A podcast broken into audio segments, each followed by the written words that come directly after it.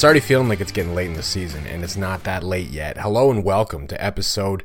Uh, what episode is it? Episode 17 of the Bottom Six Minutes podcast presented by Habs Eyes on the Prize. I am Matt Drake, and we are here to talk about the Montreal Canadiens, their second game of the year against the Vegas Golden Knights. The first one went really well. How's the second one going to go? Yeah, we never know until we actually sit down and watch them this year. These Habs have been incredibly inconsistent. It's hard to pin down you know, when are they going to have a good game? When are they going to have a bad one? It seems like they they get up for some of the good teams, and Vegas is definitely one of the good ones in the league this year. So could they have a repeat performance that we saw uh, just a couple of weeks ago? We're going to get to the recap and everything else, but first, the last of the major pro sports leagues is off and rolling, and college basketball is ready to go as well. BetOnline remains your top spot for all your live betting action and contests. NFL, college football, UFC, NHL are also all in full swing. BetOnline is your number one source for wagering news, odds, trends, and predictions. All the hoops betting action, along with every sport available at your fingertips with both desktop and mobile access at any time. Head to Bet Online today and remember to use our promo code BELIEVE, that's B L E A V, for your 50% welcome bonus on your first deposit. Bet Online, where the game starts. And the Montreal Canadiens, they, they forgot the time, place, hemisphere. Uh, they forgot everything about when this game was supposed to start uh, because it really did not start well for them. Um, we're talking no shots in the first five minutes of the game uh, for the Montreal Canadiens, and Vegas, for their part, had about seven. Mike Matheson takes a tripping penalty a little less than five minutes into the game. It could get ugly. Cayden Primeau is just holding things together for them. Shots were actually 7 nothing in favor of the Vegas Golden Knights by the time that penalty ended. But this is hockey, baby. What have I been saying for the last few episodes? It doesn't matter. You can outshoot the shit out of your opponent. You make one mistake, it could end up in the back of your net. And the Vegas Golden Knights make a mistake. Their mistake was not covering Alex Newhook whatsoever. Nick Suzuki has the puck below the goal line, feeds it out to Newhook. He has a look and he just rips one. Bardowski. It's 1 nothing for the Montreal Canadiens on their first shot of the game. Shots are 7 1, and they have a lead. Don't make mistakes, maybe. Get your seven shots. You can't make mistakes in your own zone. Uh, it's 1 nothing for the Habs. And later in the period, we get another one. Just around the midway mark, Alex Newhook again. This time he tries to throw one into the slot. It gets blocked, but it gets blocked directly to Johnny Kovacevic. And he snipes one top ched, top corner and it's 2 nothing for the Montreal Canadiens. Shots are 13 to 5 by this point. They're 16 to 5 by the end of the period, but Cayden Primeau standing super tall in net for the Montreal Canadiens. His highlight pack at the end of that period on RDS looked like the highlight pack that you would see from a goalie who posted, you know, a, a 40 save shutout at the end of a game he had that many really nice saves in the first period. So really, the glue holding this team together uh, was their goaltender. And uh, despite being down 16-5 on the shot clock, they're up 2 2 nothing going into the second period. And they have a minute and change of power play uh, from a Keegan Kolesar hit at the end of the first. Uh, to make things even better, Mark Stone takes a trip with 16 seconds to go on that power play, so they get a short five on three. The power play has been a strength for the Montreal Canadiens let, lately. Are they going to be able to get a third goal? No. As a matter of fact, they were so pitiful on the five on three as well as the power play that came after it that they ended up getting scored on on the five on four power play. Knights get a rush. Brett Howden gets a shot uh, off the rush and he gets it through Cayden Primeau. It's two to one. Pitiful by the Montreal Canadiens. Now they start trading penalties a little bit. Guhle gets a high sticking penalty that gets killed. Mark Stone off again. Uh, pitiful power play for the Montreal Canadiens. But just before the midway point, Jesse Ylönen puts the team on his back though Great defensive play, makes a steal at the defensive blue line, takes off on a breakaway, dangles, goes forehand, top ched.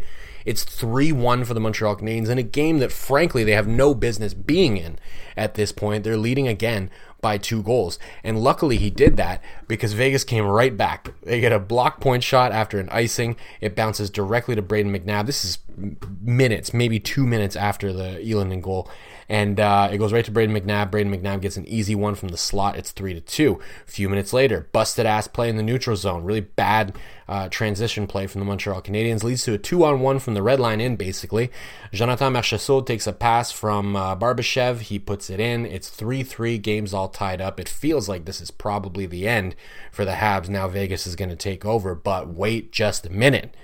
Michael Pezzetta shortly after that with a really good forecheck. He gets the puck below the goal line, feeds it blindly back behind him, and he finds none other than Jesse Ylönen, who snipes it far side again for his second goal of the game and his 4 3. The Habs are back on top.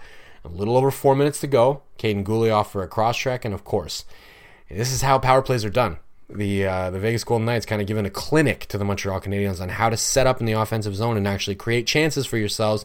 Shea Theodore point shot through traffic manages to beat Cayden Primeau from distance. It's 4-4.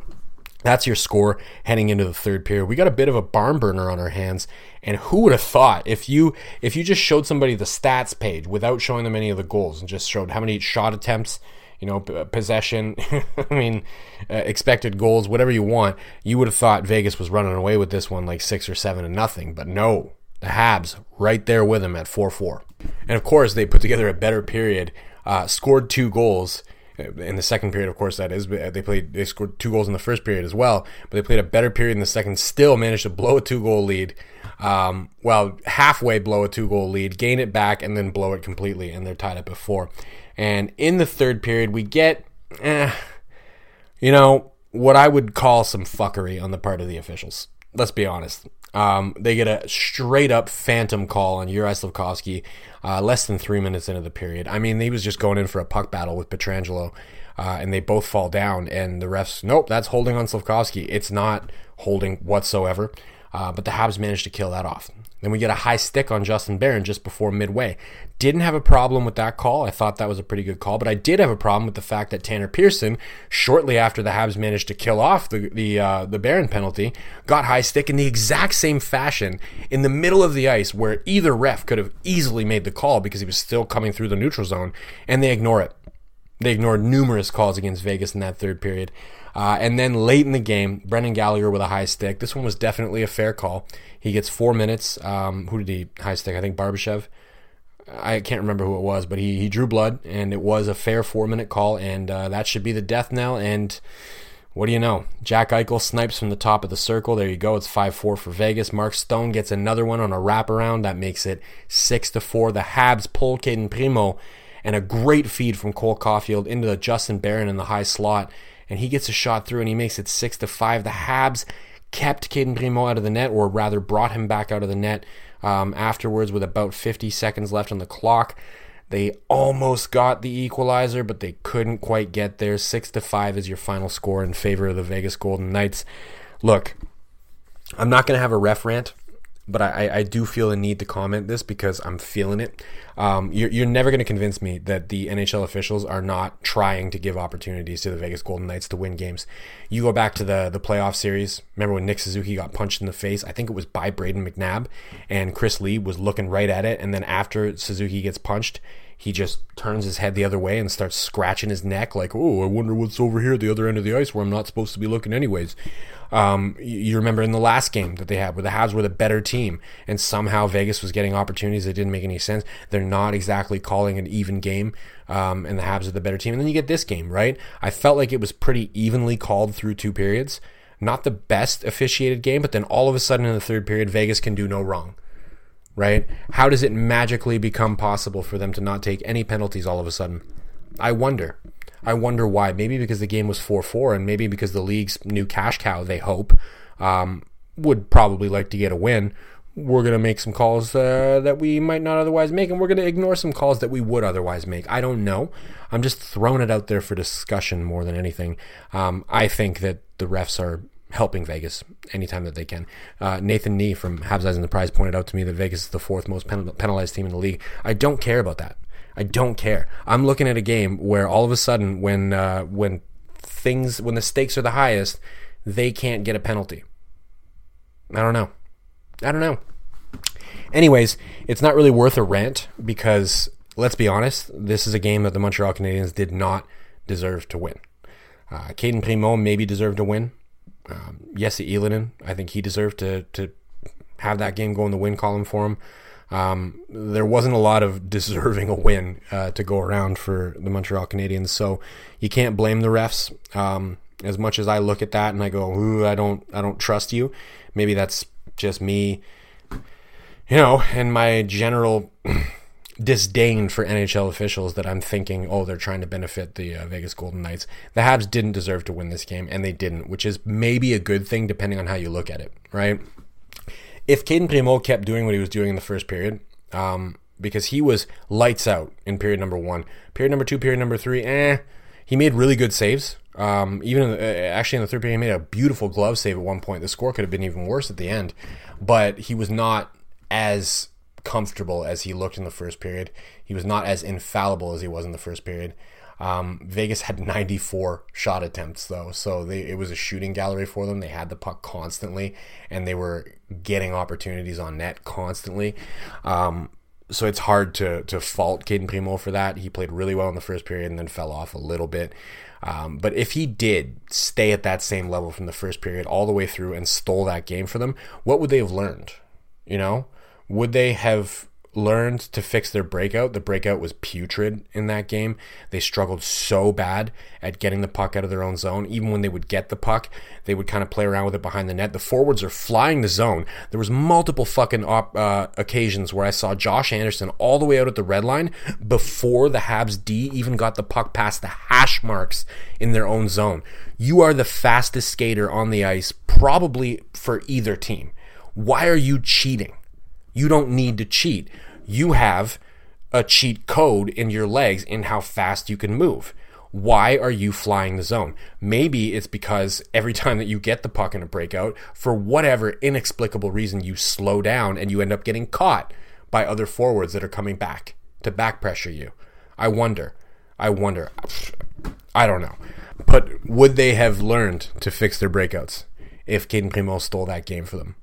If the refs didn't do what they did, if the refs made that call on Tanner Pearson or uh, against the high stick against Tanner Pearson in the third period, and the Habs ended up scoring and they ended up winning, would they have learned anything, or would they have gone, you know, back into the dressing room and they would have gone on the road thinking, "Oh, we're doing all right, man. We've taken it to Vegas twice now."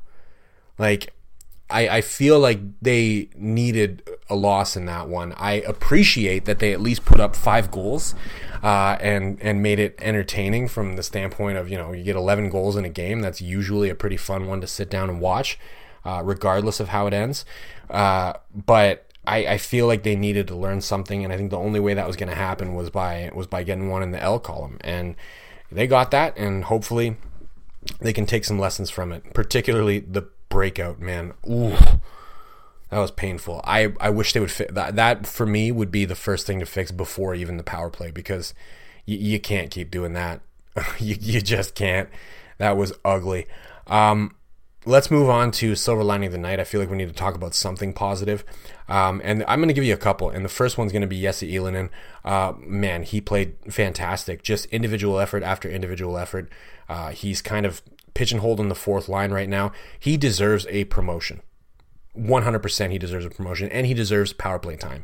He should really be getting a look at all of the ice time that Josh Anderson's getting right now.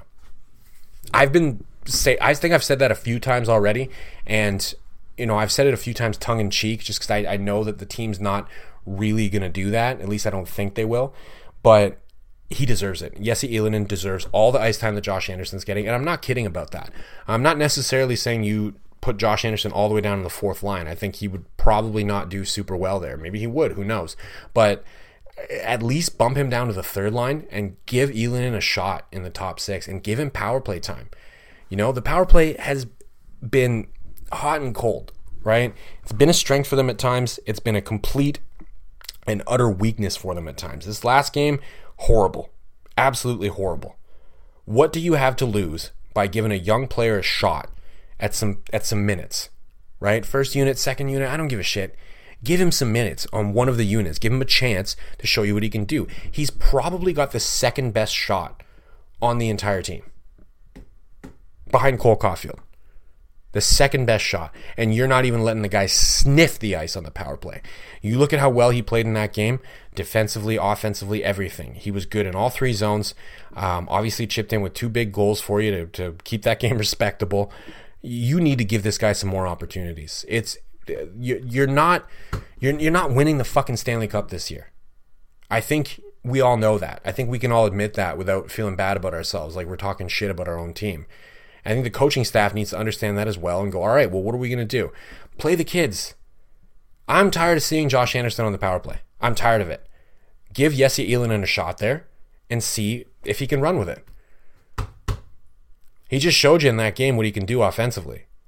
Let him run with it.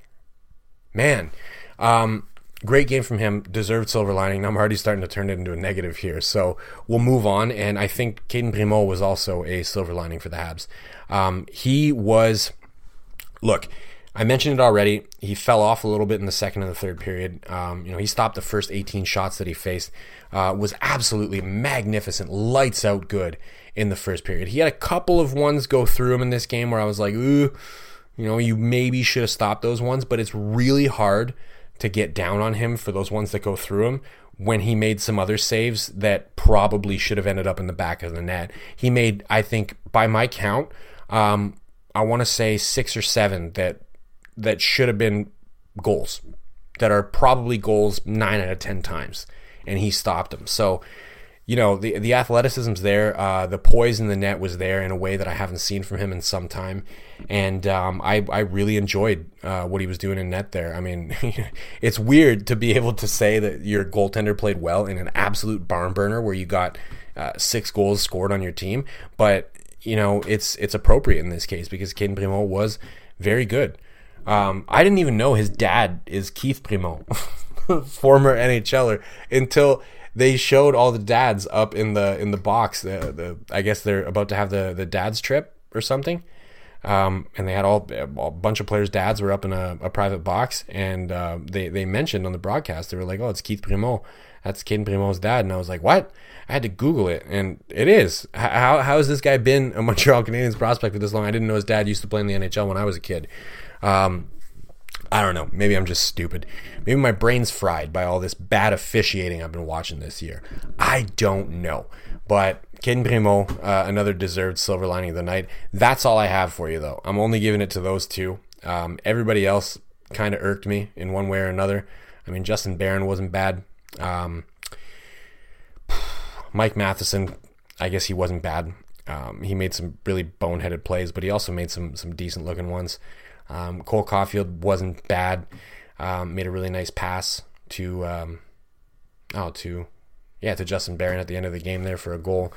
Uh, but you know overall, this is a game that uh, they need to learn a lesson from it. They need to learn um, again better breakouts and uh, just better play in your defensive zone as well. Uh, they were running around like chickens with their heads cut off, and uh, that can't continue. Uh, we need to see positive progress this season, and uh, that game was not positive progress. That was a big step back.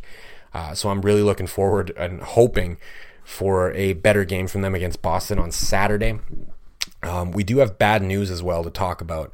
Um, two different pieces of bad news, really. Number one was Arber Xhekaj got hurt, um, got hit by by uh, Ivan Barbashev and went into the corner and looked like maybe it was a shoulder injury. It was at the end of a really long shift for him.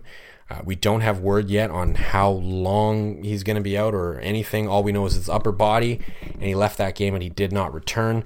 So I don't know. That's that's bad news for the Habs. They might have to look at calling somebody up from Laval. We'll maybe have a chat about that on uh, the next episode of Habs and Minded as to who that should be. We're probably going to be recording that tomorrow, so stay tuned for that. And then the other one was, of course, uh, Karl Tremblay, um, the lead singer of the Les Cowboys Fringants. Um, I, I think, you know, for anybody who watched the game that's an Anglophone, um, you, you may not know how important that band was uh, or is still to uh, French Canadians. Um, you know, me growing up being in French school, it was a band that um, I listened to a lot. Uh, it was a band that's just kind of on all the time. It's uh, Mark uh, Dumont. He likened it uh, on Twitter to the tragically hip. So anybody from Ontario or any anglophones in Canada, you'll know how often you hear the tragically hip. It was the same thing uh, for francophones with Les Cowboys uh, Fringants. And uh, you know this guy passing away from cancer. It's a really sad thing. It was really nice of the Montreal Canadiens to do uh, a little ceremony for him at the start of the game. I appreciated that, and I think a lot of people did. And uh, it just shows, you know, the class of the organization and how you know, les Québécois, les Canadiens français, uh, we, we stick together. So, uh, Karl, repose en paix, mon cher. Uh, J'aime vraiment ta musique, puis uh, c'est vraiment, c'est, ça me fait mal au cœur de perdre un musicien comme toi. Um, that's all I have to say for today. We're gonna end it there. End it on a sad note, I guess. Um, what are we running? A little over 20 minutes, so c'est une grosse soirée pour les employés de soutien. Uh, we are on Spotify, Google Play, Apple. Um, I'm on Twitter at DrakeMT. Drop me a follow. I would appreciate that very much. This episode was brought to you by Bet Online. Thank you, as always, for listening. And of course, à la prochaine.